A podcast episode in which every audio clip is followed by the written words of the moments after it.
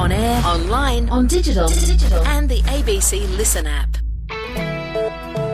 The Country Hour with Tony Briscoe on ABC Radio Hobart and ABC Northern Tasmania. Coming up today, a new benchmark price paid for a Tasmanian farm. Prime properties are hitting the market don't seem to be on the market very long unless there's something about them that doesn't appeal to buyers. But yeah, most that are coming on are selling quite rapidly, especially the ones that are very well developed. And the good and the bad when looking at weather conditions for one Tasmanian sheep farmer. A lot of grass, more grass than what our animals can consume. So from that perspective, it's been it's been easy. However, the lack of hot, dry periods in summer have caused some massive animal health issues with the sheep. Yeah, we'll take you to a Midland sheep farm to see what's happening, especially with the weather. And in just a moment, the jaw dropping price paid for a well known North Tasmanian farm. G'day, Tony with you on this Thursday. Hope the weather's been kind to you today and you're getting some sunshine. We'll check in with the Bureau at the halfway stage. And we'll take you to a multi breed ram sale to see how things are going with the prices and also demand. Plus, a vet looks at the issue of foot rot in sheep as the wet conditions take their toll. We'll take your thoughts too on any issue via the text line 0438 922 936. That number 0438 922 936. You might want to comment in our first story about the sale of a Tasmanian farm. And the historic North Tasmanian property Vaucluse has been sold above the indicative price of $110 million when it was placed on the market earlier this year. The property at Conara was owned by Proterra Investments, an international investment company with an office in Sydney, and was last sold for $20 million. And since then, two nearby farms have been added to the portfolio, and the company which managed the sale process LAWD says it received more than 200 genuine inquiries from around the world, including a number from Tasmania. A confidentiality clause in the sale does not allow the final price to be revealed or the purchaser, but the sale price is believed to be above the indicative price of $110 million, putting the property well above previous record prices paid for a farm in the state. Financial consultant to the rural sector, Greg Bott, says he's never seen as much activity in the rural land sector and describes it as a golden age. He says the indicative price for Vaucluse did not surprise him because it's a very well developed property and there's been a lot of sales of other properties around the state that reflected that same sort of value, if not higher. But the whole state is just so bubbling at the moment. There's a lot of uh, properties turning over and a lot of prices, good prices being achieved. Uh, does it matter that the new owner of Vaucluse uh, looks like it's an overseas company? We're not too sure, but that's what the word is on the ground. Does it matter? Um, look, uh, that's a big question, but there's a lot of properties in the state have been purchased by overseas interests from all over the world and from every corner. The percentage is certainly growing. You can't do a lot about it. It's a democracy. You know, a farmer wants to sell, he'll sell, and um, uh, that's just the way it is. But we, we have seen a dynamic change in land ownership in Tassie over the last probably three to five years, especially. Is it becoming a situation where cashing in on the value of a farm may be better uh, than passing the farm on to the family, the normal succession plan? Is that a situation oh, now? No, no. Well, that's an interesting question too, because I've had quite a few people come to me and say, "Look, we've been offered this sort of money for our property," and and the stock standard thing you got to kind of say is, "Okay, that's all great, but what are you going to do with the money when you get it. Like you know nothing about shares, you know nothing about residential property. Put in the bank, even in the moment, you'll only earn three or four percent. In your case, you'll probably go turn around and go and buy another farm, and then you've got the challenge of finding one, finding one at the right price, finding one that's developed to the level of yours. So. It's a challenge, but there's still a lot of people getting older and deciding they are going to pass it on, and those people are living quite well. Which brings me to the next question. What sort of message does a sale like this send to anyone wanting to purchase a farm in Tasmania, especially the young people starting out? It's always been tough for young people, and it's tougher today than it ever was. It sends a message that yeah, land ownership in the future is going to be for wealthier farmers. Um, even to the point where today, if you had a million dollars, you'd struggle to find a commercially viable farm that even if you if you leveraged up with debt, um, two million dollars today will not buy you much. And Greg, you've been involved in this industry for a long time. You're, you're former head of Rabobank in Tasmania, so you've seen quite a few transactions over the years. Is this the golden era for farm ownership in the state? Absolutely, as I've never seen it this buoyant. Um, the, I do I do a lot of work with a lot of banks, and everyone is flat out um, and and have slowed down considerably because there's just so much activity. It's it's unprecedented. I've never seen it before. I've been involved with more lending activity in the last three years than I ever did at the bank. I suppose the good thing for farmers too is that they can use the equity and the value in their land now to uh, maybe purchase that new equipment that they've desperately needed.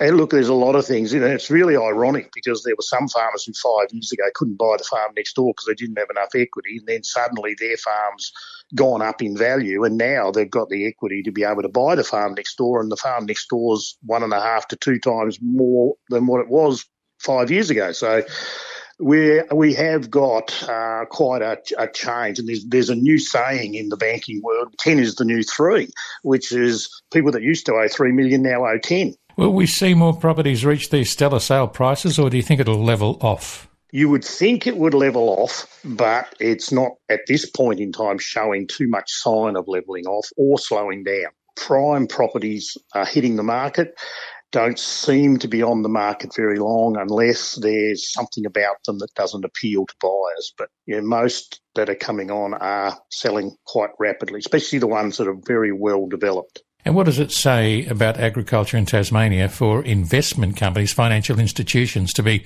purchasing uh, properties like Vaucluse? It says that Tasmania is the place to go. It, it's a fantastic thing for Tasmania because it's it's sending a message that in a world where we're we're experiencing a lot of climate change, whether you believe it or not, Tasmania is as safe as it can be. Look at Victoria, New South Wales, and Queensland. These floods are just annihilating millions, if not billions, of dollars worth of crops.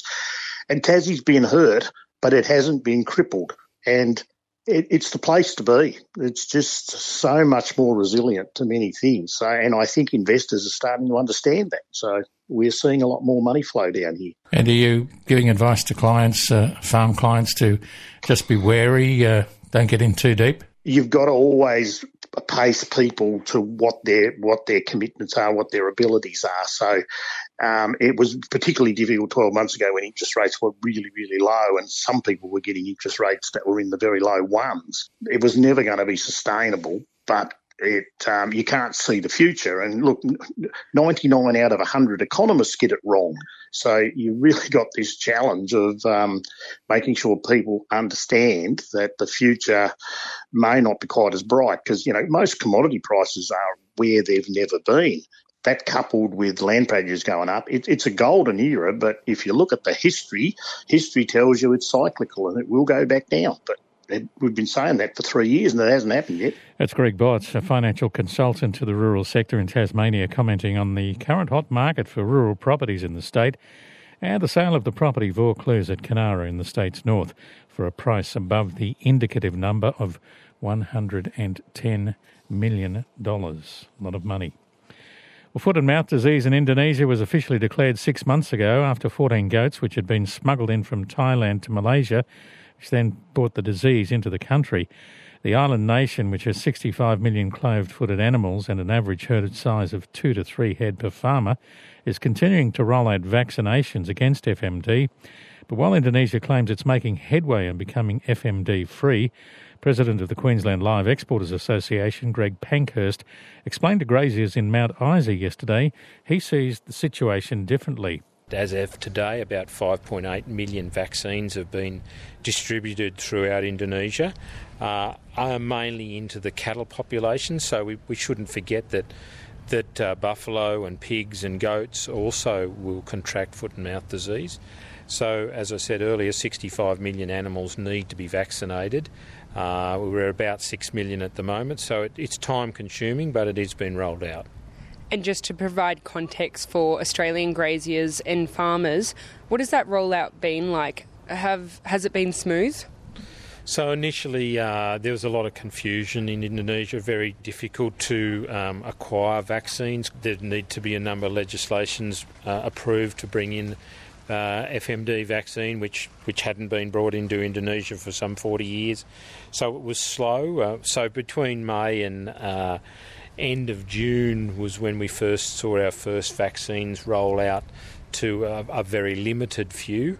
Um, but it, it, has been slow. Uh, but I believe the government, and in with especially with the uh, national disaster um, body overseeing it at the moment, they're doing a reasonable job for graziers in Australia, what are we looking at in terms of export numbers? Are we looking to get back to normal levels? Yeah, Lucy, I, th- I think it will get back to normal levels, but it's not so much foot and mouth disease now. All animals which um, enter Indonesia now immediately on discharge in, in the feedlot they've been received in Indonesia will receive a foot and mouth disease and, a, and in most cases a lumpy skin disease vaccine as well because they're naive as they come into the country.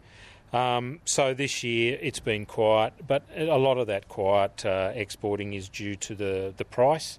So we've uh, we've seen record prices again out of the north, uh, and you know, Indonesia's probably just not in a position to be paying those prices. If FMD was to arrive in, in Australia, could we still see an export market uh, it's it's certainly not confirmed, but it's probable and it's possible. But it would would mean um, a lot of negotiation with the importing countries. So you'd have to do a lot of negotiation in regard to protocols. But a, a possible scenario, yes, is we could see cattle be start to be exported, and it would save the north. Uh, lumpy skin disease seems to be the lesser talked about cousin to FMD. That, you know, arrived in Singapore in March 2022. Uh, it's now in Indonesia. It's reached Java, I believe. Is that a more significant threat to the Australian agricultural industry than FMD? Yeah, personally, I have more concern about LSD because it is a, a vector borne. So it's uh, it's going to blow in on insects, um, and again, it's it, it's difficult to transmit. It's better that animals are transmitted together and animals are, are, are, in close proximity and biting animals jump from one animal to another. But it, it is the big concern because there's no matter how much biosecurity we put in place, if uh, if insects are blown down from Indonesia and, and as you said, LSD is now in Java, so it's moved through Sumatra into Java we haven't seen it go into Bali or into East Sumatra at the moment, but uh, the way it's travelled through Sumatra, it's travelled down through Sumatra in about six months. So you could uh, you could say it's probably going to move on to uh, East Sumatra, East uh, East Indonesia, probably within the next three to six months, I suppose. Uh, much like FMD and understanding that export scenario, what impact would LSD have uh, so initially, uh, LSD was there before FMD. So initially, there was a bit of a knee-jerk reaction and don't import animals. Um, and the, the the vaccine for LSD has probably been a little bit slower to roll out because uh, two months after LSD was declared, we got FMD in Indonesia, and so the government took a lot more. They wanted to do a lot more on FMD, so they set LSD aside, uh, and there's been very little done on LSD. Now LSD has become a little bit more of a an issue, and they realise that it's going to take over the herd as well, and it is it's crippling to, to cattle. And again, it's only cattle and, and buffalo that will be affected, whereas FMD are, are, are the crosser all species. But um, certainly, it is the government is taking uh, taking heed of it now, probably more than they were back in March.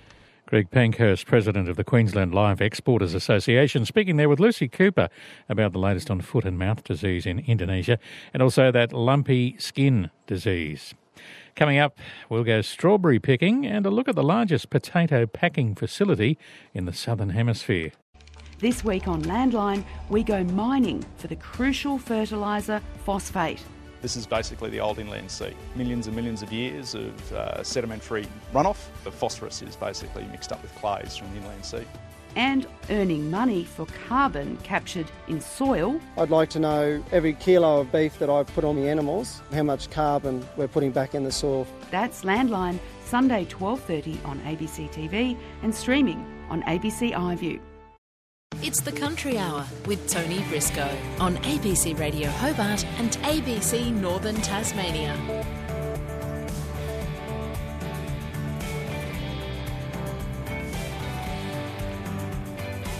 We shall take you to a ram sale later in the program. But juicy ripe strawberries, there's nothing better. Perhaps you've got some ripening in your garden. The red fruit are ripening in the patch at Littlewood Farm near Richmond, and it's been open to the public for some pick your own sessions. Sophie Johnston took reporter Fiona Breen around the patch to have a look at some of the fruit. So we've got two different varieties that um, produce fruit and ripen at different stages, so that we have a cons- um, we've got constant fruit rather than everything coming at once and then nothing for a while. So um, we obviously the early ones are, are, are up now, in particularly as we've had this little bit of warm. Uh, yeah, one variety is producing a lot more than the other one at the moment, but then the other one's heavily in flower at the moment, and that will fill the gap for when the other one slows down. So, how long do you normally have ripe strawberries for here? Depends on Mother Nature. Uh, uh, it we can normally go right through to Christmas, and then normally there's a bit of a lull over Christmas, New Year's, which is a great time to have a bit of a break. Um, but with other times we can just go all the way through, right through to I think we went till May last year. Well, how difficult has it been with the weather, with the rain, with the cold? Uh, I've got some pretty amazing staff members here that have been on top of everything and really organised, which makes things a lot easier. And um, the cold hasn't affected us too much. The wet weather um, didn't affect us too much because they're on, ra- on raised beds, but we were looking to have a very early harvest of fruit, which was going to be great for the bank balance. But um, we had a few 20 sort of um, degree days, but then it dropped back down to 12. So the fruits got pretty confused, and then we had about 60 to 80 mils of rain on top of that, which with slow ripening turns into a bit of a disaster.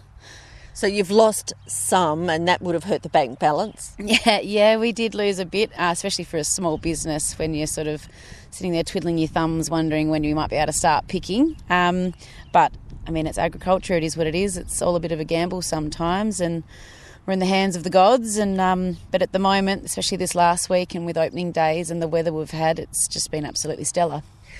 Your model is to allow the public in to pick their own. Is that continuing, and what's good about that? Uh, yep, we are a pick your own strawberry farm, and that's the way we would like to stay. Um, we don't want to get bigger and supply supermarkets or any of those large chains, um, but when we have large flushings of fruit, we do supply a lot of restaurants and um, places, cafes around Hobart and surrounding areas. And are you finding demand from restaurants is pretty high? Yes, yeah. Um, we're at the stage where it's if you've been a past customer, you're at the top of the list, and then you sort of um, go into a waiting list and and um, we've got people trying to line up for that and wanting to be a part of it, but we don't like promising something we don't have either. All right, uh, Sophie Johnston, formerly Sophie Nichols, you're part of a, a, wider family group that also has sheep and other livestock. Are you still helping out on uh, other parts of your family farm? Yeah, so the strawberries is actually just a side business for my husband and I, um, and then the the two other family farms we've got is my full time job. And what's happening there? You've got quite a few sheep. Uh, yes, so we've got a property at Richmond, and then we also have a property at Buckland. Um, so we've got a, all our merinos are based at Buckland, where that's our self-replacing flock, and then at Richmond we bring our culls and um, just older generation merinos and put a Southdown ram over those and produce a fat lamb line, which we put through our restaurant business as well. Okay, no rest for the wicked. so you've got good fat lambs and some wool at the moment.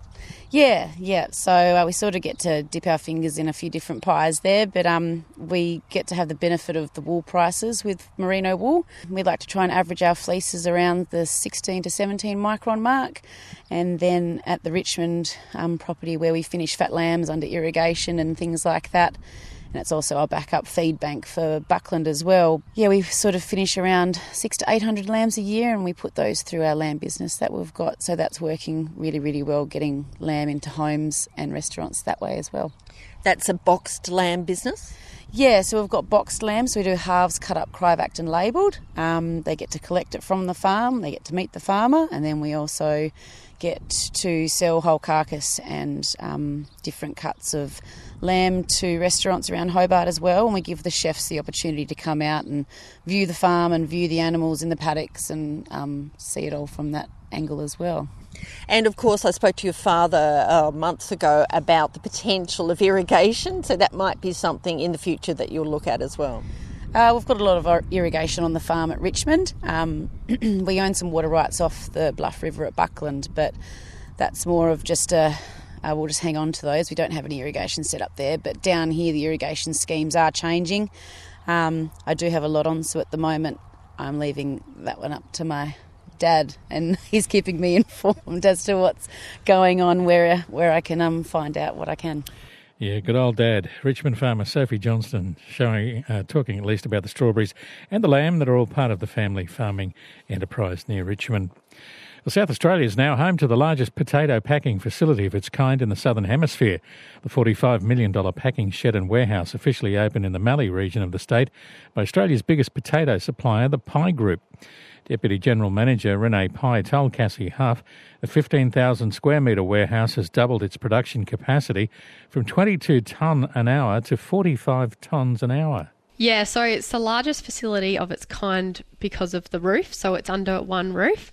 We've also got some other big packers in South Australia, like you said before, one of the biggest states for growing and packing potatoes. So, yeah, if you're sort of visioning the process, um, we wash and pack about 300 tonne of potato a day across six days a week. So it goes through a washing process like a rinse and a polish and a cool. Five times. Yeah. They get washed five times. Yeah, around about five times. So um, there's lots of water and water going through the process all at the same time, and then they get sized at the end of the line and they go through a grading machine which has a series of cameras that are taking pictures of every spud as it goes through. So they're taking about 30 pictures per potato and then that's sort of programmed onto a line to say pack a two kilo generic bag or a one kilo baby small bag, and then that goes through the process being packed, put into crates, and then onto the palletizer.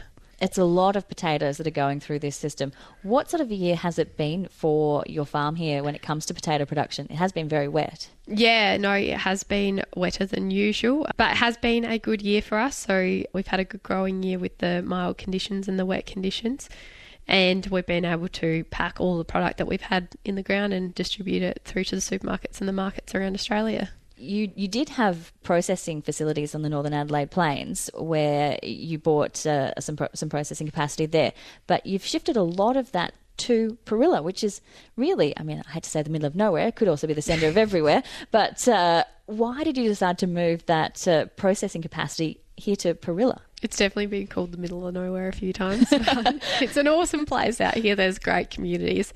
So, yeah, essentially, we do probably 95 to 90% of our production of potato growing out here. And we were shipping up to 12 trailers of potatoes every day to Virginia, which didn't make sense. That's about three hours on the road, three and a half hours. So, it made a lot more sense to build our packing facility here and save on the mileage on the road and the emissions that we're putting out as well.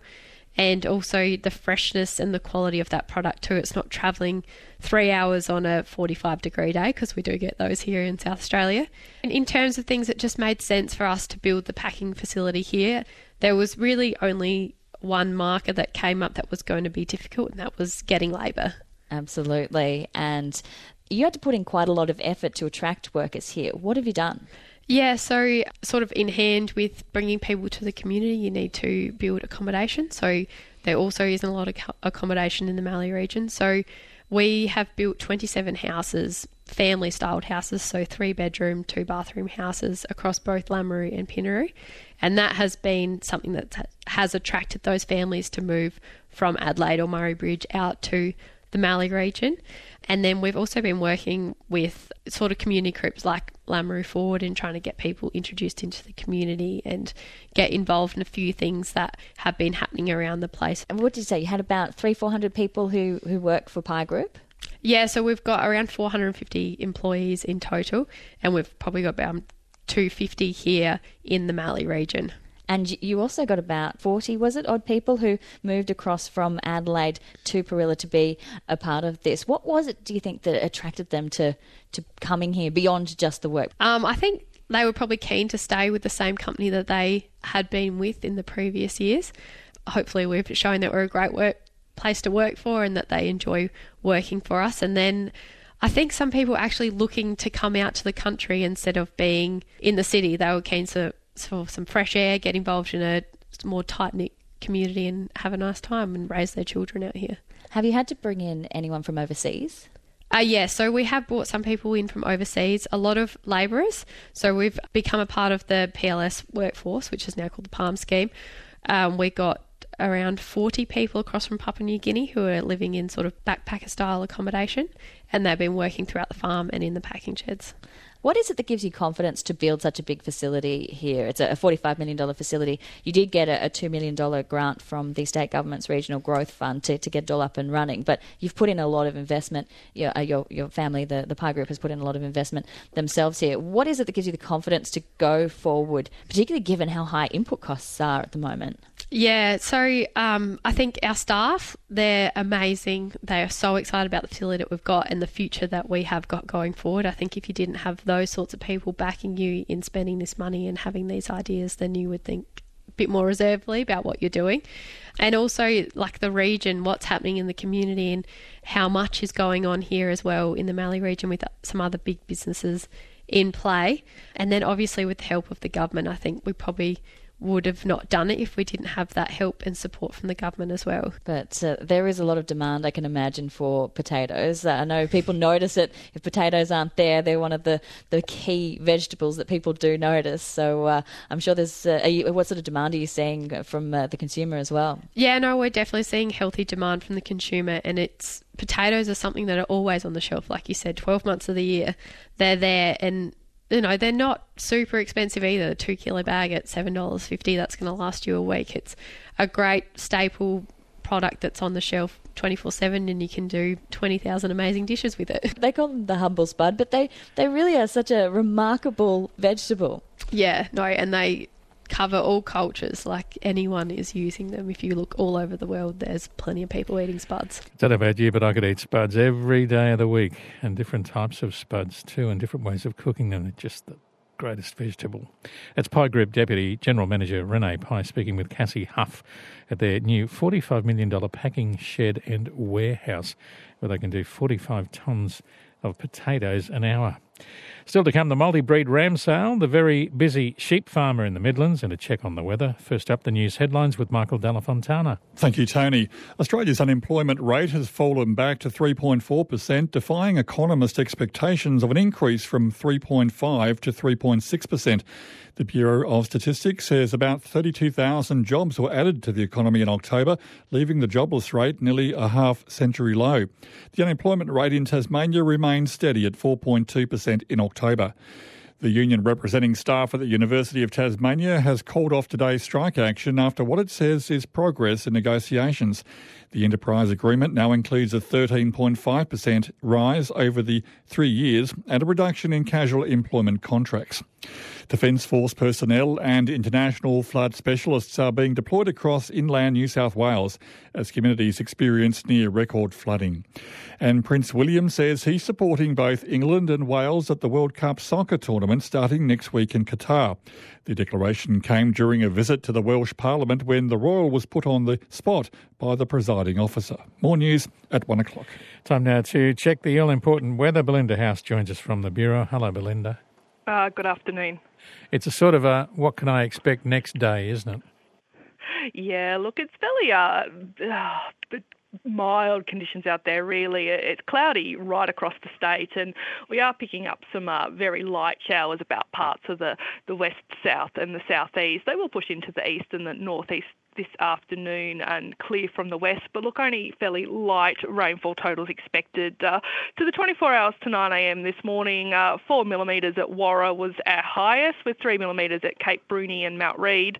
Since 9 o'clock this morning, uh, it's fallen in the gauges around the west and south, but uh, all less than a millimetre is what we've gauged. Now, tomorrow, similar, similar in that there won't be a whole lot in the gauge. We'll see some light showers about the southern and eastern coast during the morning, uh, pushing across the north north and the northeast later in the morning or through the afternoon. But by evening, there'll probably only be showers about the northeast, and even then, they might be petering out altogether um, in the evening. So just some light showers for tomorrow. But look, we will see winds. They're southwesterly today. They're going to turn around through the, the southeast to the northeast tomorrow, freshening up about the northwest a little later in the day on Friday. But look, uh, Saturday is when we're going to see the, the rain come back into our state. So perhaps just some light showers about the north during the morning, but we're going to see those, it increased to rain about the northwest in the afternoon and extend right across the state by evening with uh, freshening northeasterly winds. So temperatures perhaps climbing a little bit on Saturday ahead of that rain coming in, but rain extending statewide by the end of the day. Then on Sunday, that rain will push off to the east and clear, clear away as it pushes off through the east, but we will see showers uh, to follow right across the state with an increase in that shower activity about the north and the west in the evening on Sunday. So winds are initially fresh northeast to northerly, but they're going to shift around to the west during the morning before turning northwesterly in the evening. Then on Monday, look, we've got another cold front to push through, so we're going to see statewide showers. So they will be more frequent about the west, the far south, and the Bass Strait Islands. Cold air bringing snow down to about the 600 metre mark in the afternoon and evening, and there's a chance of some seeing some hail with uh, showers during the day on Monday. So fresh and gusty northwesterly winds are going to shift colder west to southwesterly during the day on Monday. So a mixed bag with uh, not too much in the gauge today, tomorrow, but rain coming Saturday and Sunday with colder outbreak on Monday. Rainfall figures covering those three days, Saturday, Sunday, and Monday. You're looking at uh, 40 to 70 millimetres through the west, 15 to 35 millimetres elsewhere, although the northeast high ground may pick up a little more. A wonderful introduction as we get closer to summer. Fantastic. It's trying. it's trying. It's very trying. Um, warnings, what have we got?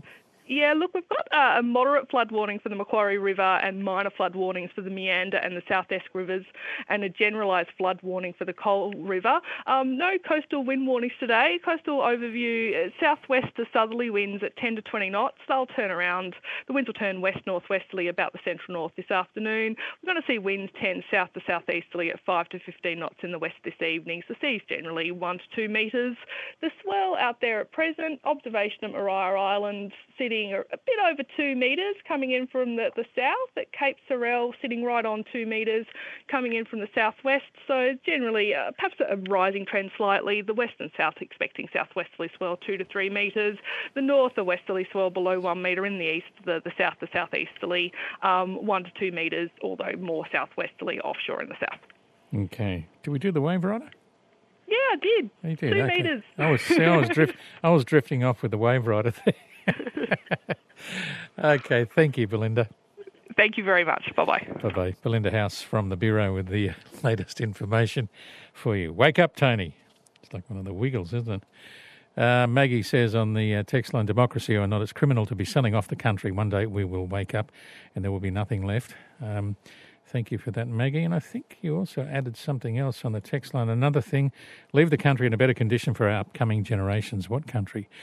Um, that's in uh, in light of the sale of Vaucluse for over 110 million in the uh, north of the state at Conara. Uh, one thing, Maggie, that the company that did own it, they actually purchased it for 20 mil. They then purchased two other farms and joined them together, and then they apparently spent millions of dollars, uh, you know, of, of infrastructure work uh, within the farms. We're trying to um, talk to the uh, representative from that particular company, but they did improve that farm and uh, it must have been an improvement with uh, the price. Well, 20 million was the last sale. And then you add on the other two farms, I suppose, 50 million. They got over 110 mil, so they must have done something right. But anyway, we shall hopefully talk to uh, to the owners of that particular company uh, maybe tomorrow on the Country Hour. Well, a major step in improving relations between Australia and China happened this week when the leaders of the two countries met in Bali. So, will the meeting and the thawing of relations help producers of commodities like wine, barley, lobster, export hay, and beef, which have all been locked out of China to varying degrees over the last few years?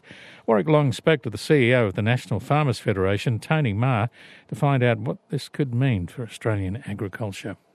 Oh, look, I think it'll be encouraging, Warwick. I think, uh, you know, China's such a key market for Australian agricultural exports. They take about a quarter of what we produce, about total exports, uh, quarter of them go to China. So, incredibly valuable and important market. And it's really encouraging that two leaders have got together. And we hope that it results in a rebuilding and a strengthening of the relationship. Obviously, the, the pictures and the symbolism of the speeches is important, but what do you think a realistic expectation is from a meeting like this about things like exports resuming? Look, I think it was a significant step that the Prime Minister specifically raised trade relations. So, you know, there, there's lots going on in the relationship and around the world, but for the Prime Minister to raise trade relations, you know, sp- specifically on some of the agricultural products, obviously. But having said that, it will obviously take a while. And as long as it all continues to go in the right direction and you know we look at strengthening and rebuilding and and enhancing the relationship i think most farmers will be encouraged by uh, the meeting. With uh, export bans or, or tariffs in place on things like wine lobster barley hay exports and and restrictions on some beef exporters as well still in place uh, are those industries hurting? Are there particular industries desperate to see a resumption in trade Look, I think most industries, Warwick, would you know look forward to stability in the market. I mean, the, the disruptions that we've seen over the last couple of years have come from a range of areas. The stability and the certainty is what I think people are looking for. So as long as we're moving, you know, in a positive di- direction, uh, the conversations are, are, constructive and and positive. That will be the main thing. I think we're we're so lucky in Australia that you know Australian farmers produce some of the best food and fibre around the world. So while it takes some time to re-establish and rebuild new markets, we're well placed to continue to diversify and, and put products into markets that you know are paying the right price and for the right conditions and those sorts of things. So yes, China is absolutely critical, but likewise, so is continuing to look at diversifying markets. I guess what I'm trying to establish is how high on the list of importance is things like resuming the China trade in agriculture at the moment? It's very high, and I think as uh, as I alluded to before, it's really encouraging that in the 30 minutes that you know the prime minister has had with uh, his counterpart in China that trade was raised specifically.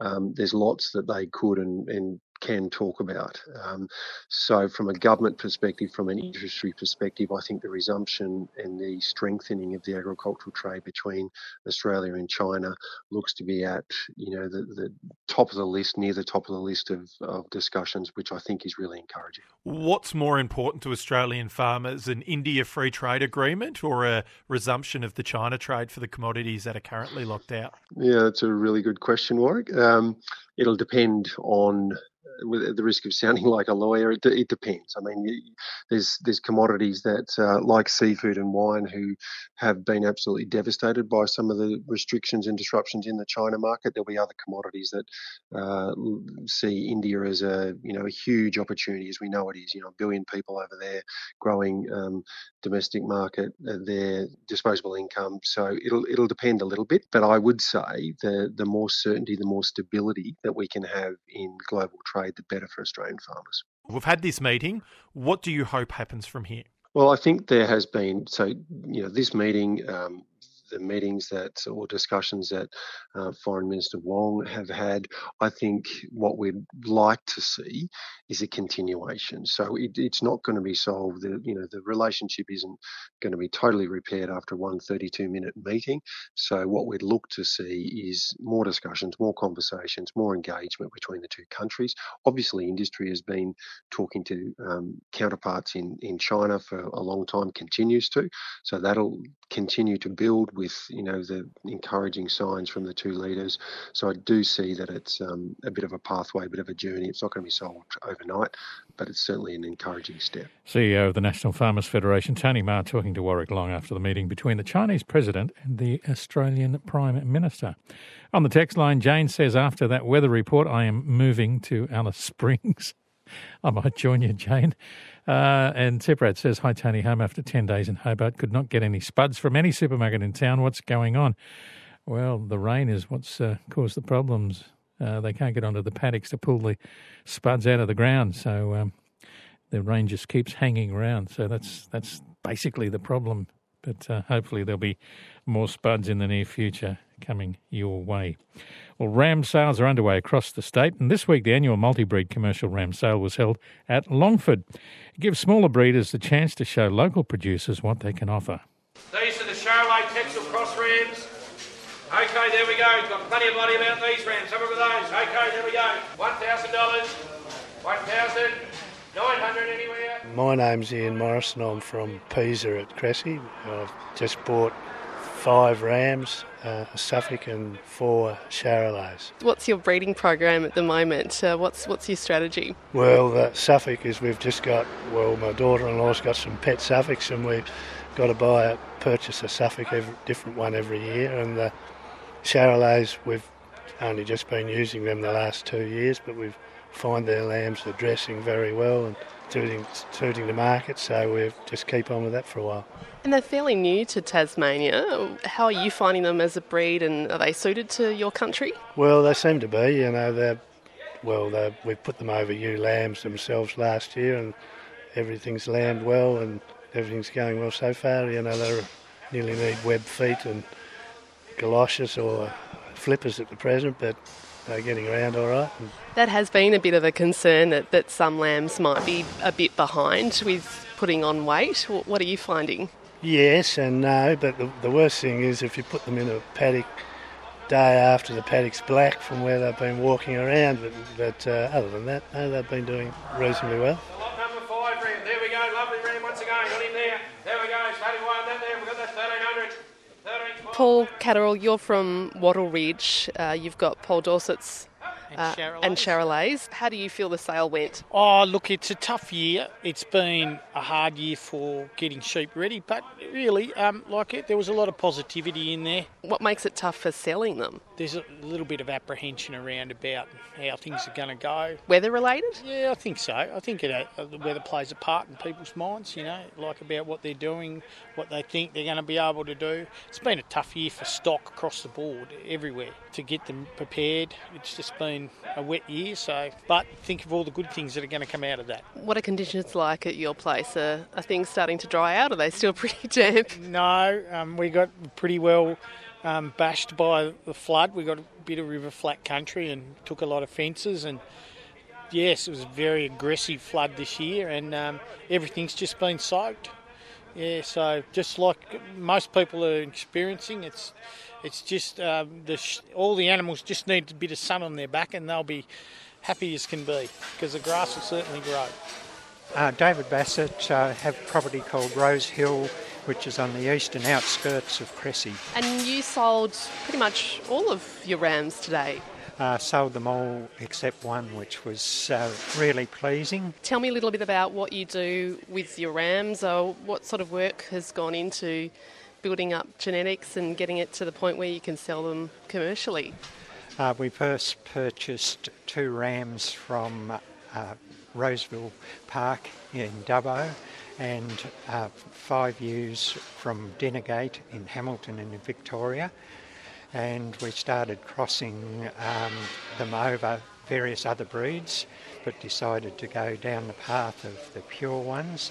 And since then, we've bought another five ewes uh, from Hamilton and uh, various um, rams from around Australia. The present one is uh, Camley Ram from uh, Warrnambool in Victoria. You feel they're pretty suited to your conditions at Cressy?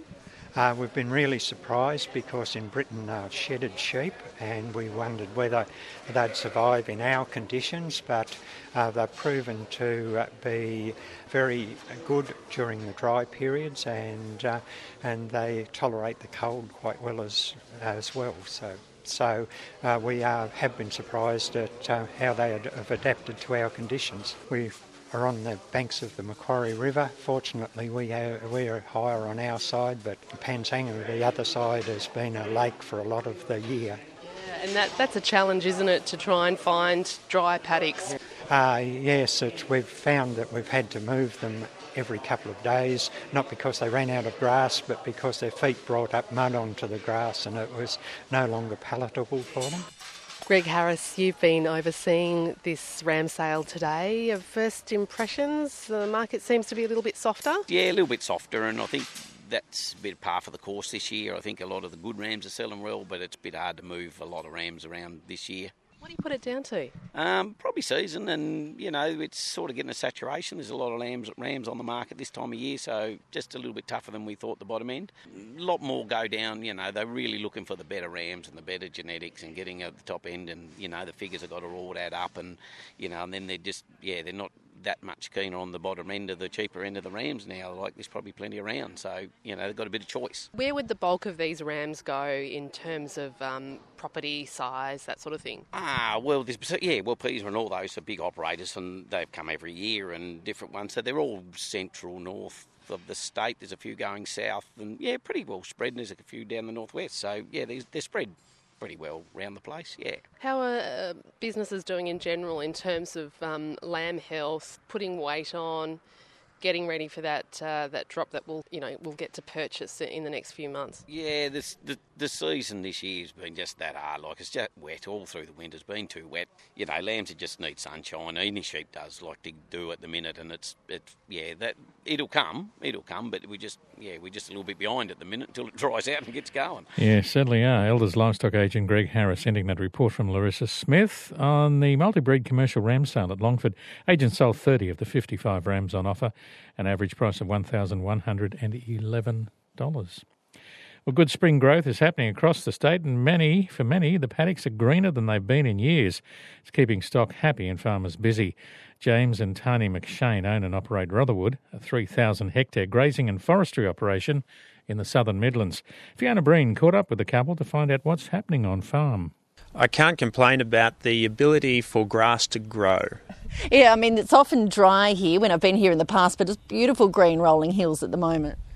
Yeah, absolutely. And we haven't had a failed season since uh, March 2020. The springs and the autumns, uh, it's just unprecedented to have them back to back like this. So, yeah, we're looking out on a lot of grass, more grass than what our animals can consume. So, from that perspective, it's been it's been easy. However, the lack of hot, dry periods in summer have caused some massive animal health issues with the sheep that have been really difficult to, to manage, whether it be yeah worms or fertility related issues or feet related issues.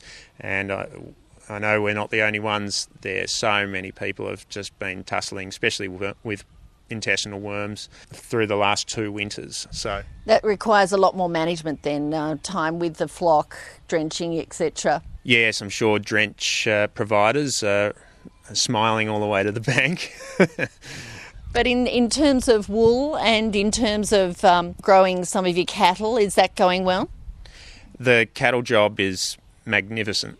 Uh, at the moment, of course, you need a fair bit of capital to, to get into it. So for us, we buy in uh, trade cattle, just yearling steers, and then we put a few kilos on them and sell them after five or six months. Um, and that works really well for us. Uh, so far, we've been able to buy and sell in the same sort of market, and that market is, is tremendous at the moment. Yeah, buying in this year was, was quite good, and we've got some beautiful cattle eating a lot of beautiful grass. And how how's your wool going? Uh, the wool job's good.